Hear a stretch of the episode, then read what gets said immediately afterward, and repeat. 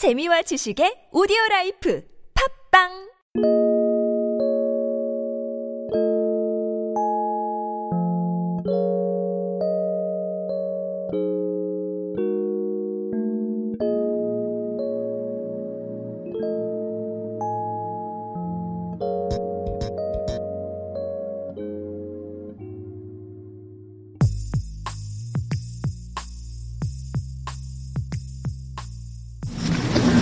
생각은 기술이다. 팟캐스트 강론 다섯 번째 시간을 시작하겠습니다. 본서에서 제시하는 생각의 기술은 자체로 개발한 메타인지 이론을 바탕으로 하고 있습니다. 인간은 본능적으로 자신의 생각을 생각할 수 있는 메타인지 능력이 있습니다. 더 나아가서 인간은 자신의 생각뿐만 아니라 눈앞에 있는 상대방이 자신을 어떻게 생각하며 또한 그 상대방이 다른 사람을 바라보며 무슨 생각을 하는지 생각할 수 있는 능력이 있습니다. 이러한 메타인지 덕분에 인간은 자신이 아는 것과 모르는 것을 확실히 알 수 있는 능력이 있습니다. 본서에서는 생각의 기술을 크게 세 가지 분야로 나누고 각 분야를 통괄하여 총 8단계의 생각의 기술을 제시하고 있습니다. 첫 번째 분야는 긍정의 메타인지로 그 첫 단계는 긍정적이고 건설적인 마음밭을 일구어 공유, 공감할 수 있는 능력을 개발해주는 구체적인 방법을 제시하고 있습니다. 두 번째 단계는 집중력과 창의력이라는 기본적 뇌 능력을 개발시키는 자유연상법과 집중연상법을 제시하고 있습니다. 두 번째 분야로는 생각의 메타인지입니다. 이것은 학생들의 정보 지식 학습을 주입식이 아닌 자기 주도적으로 이끌기 위한 생각 도구들을 제시하고 있습니다. 그 첫 단계는 모든 공부의 대상을 구조와 기능으로 나누고 다시 합치는 공부의 지침을 제시하며 모든 사물, 사람, 사건의 구조는 그 기능을 잘 실현하는데 그 중요성이 있음을 파악하게 하는 것입니다.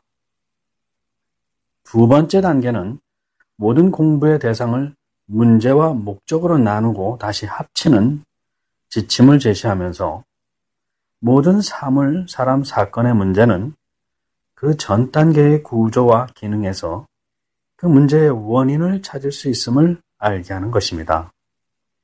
그리고 나서 그 문제 해결을 위한 목적을 세우고 문제를 해결해 나가는 과정에서 문제와 목적이라는 생각이 합쳐지게 된다는 것을 알게 하는 것입니다. 생각의 메타인지의 세 번째 단계는 반드시 비슷한 사례를 찾아 비슷함과 다름을 밝히는 과정을 거쳐야 한다는 것입니다. 비슷함을 통하여 공통된 아이디어를 밝히고 다름을 통하여 새로운 창조적 아이디어를 생성해낼 수 있는 것입니다. 크게 세 번째 분야로는 판단의 메타인지로 그 첫 단계는 전 단계의 비교 속에서 나타난 다양한 아이디어를 살펴보며 모든 사물, 사람, 사건 속에서 가치의 딜레마가 생기는 것이 당연하다는 생각을 갖게 하는 것입니다. 즉, 사고의 틀을 유연하게 만들 수 있는 소양을 키우는 관점의 생각 도구를 배우게 되는 것입니다. 두 번째 단계는 이러한 유연성을 바탕으로 자신의 뚜렷한 방향성을 제시하는 주장의 생각 도구를 배우게 됩니다. 실로 많은 문제들이 잘못된 주장 속에서 비롯되기 때문에 어떻게 효과적인 주장을 하는가는 실로 중요한 일이 아닐 수 없습니다. 이제 판단의 메타인지 세 번째 단계는 논리의 흐름을 높은 단계 속에서 의식하는 것으로 연역적 논리와 귀납적 논리를 자유자재로 구사할 수 있게 되는 논리의 생각 도구를 배우게 되는 것입니다. 학생들은 이러한 메타인지 생각의 기술의 세 가지 분야 내용을 의도적으로 연습하여 구체적인 생각의 지침 원리를 갖추게 되면 책을 읽고 글을 쓰고 강의를 들으며 토론을 하는 종합적인 학습 과정에서 주도적인 자기 완성의 학습을 할 수 있게 되는 것입니다. 이제 우리 사회는 지식 위주의 사회로부터 공감의 시대로 변하고 있습니다. 상대방과 공감할 수 있는 공감 능력이 리더로서의 큰 덕목이 되고 있습니다. 또한 경제 분야의 비즈니스 모델도 플랫폼이라는 개념 속에서 많은 사람들이 공유하고 공감할 수 있는 비즈니스 모델들이 성공을 하고 있습니다. 예를 들면 애플의 앱스토어는 소프트웨어 개발 소스를 공유한 곳이고 Airbnb라고 하여 전 세계 각자의 집을 호텔 체인으로 공유하자는 비즈니스 모델도 나오고 있습니다. 공유와 공감의 플랫폼으로 페이스북이나 유튜브 등은 이미 큰 성공을 거두고 있습니다. 이러한 공유와 공감 능력은 본서에서 제시하는 긍정의 메타인지를 효과적으로 사용하여 창의력을 개발하여 가능한 것입니다. 또한 학생들은 초정보화 시대를 맞이하여 이 책에서 제시하는 생각의 메타인지 기술을 통하여 엄청난 양의 정보 지식을 효과적으로 소화할 수 있고 판단의 메타인지를 통해 보편적이고 특정적인 가치, 개인적이고 전체적인 가치 등 사회 전반이 요구하는 가치 세계 속에서 자신이 원하는 방향을 명확히 밝히며 보다 창의적이고 유연한 사회 구성원으로 살아갈 수 있게 되는 것입니다. 본서에서 제시하는 구체적인 생각 도구들을 살펴보기 전에 우리는 먼저 인간에 있어서 생각의 기술은 왜 인간이 동물과 다른지를 보여주는 중요한 단서가 되고 있습니다. 이러한 단서를 이해하는 것이 중요한 것은 학생들이 인간이 인간으로서 가지는 특성을 뚜렷하게 알게 됨으로써 메타인지 학습에 대한 강력한 모티베이션을 가질 수 있게 된다는 것입니다. 인간에게 주어진 추상적 상상력이라는 독특한 능력을 최대한 활용하면서 하는 것이 얼마나 중요한지 알게 해주는 것입니다. 추상적인 아이디어의 세계는 인간만이 다룰 수 있는 영역으로 특유의 그 추상적인 특성 때문에 동물들은 그들의 사고와 언어 구조로 그 영역을 다룰 수 없다고 알려져 있습니다.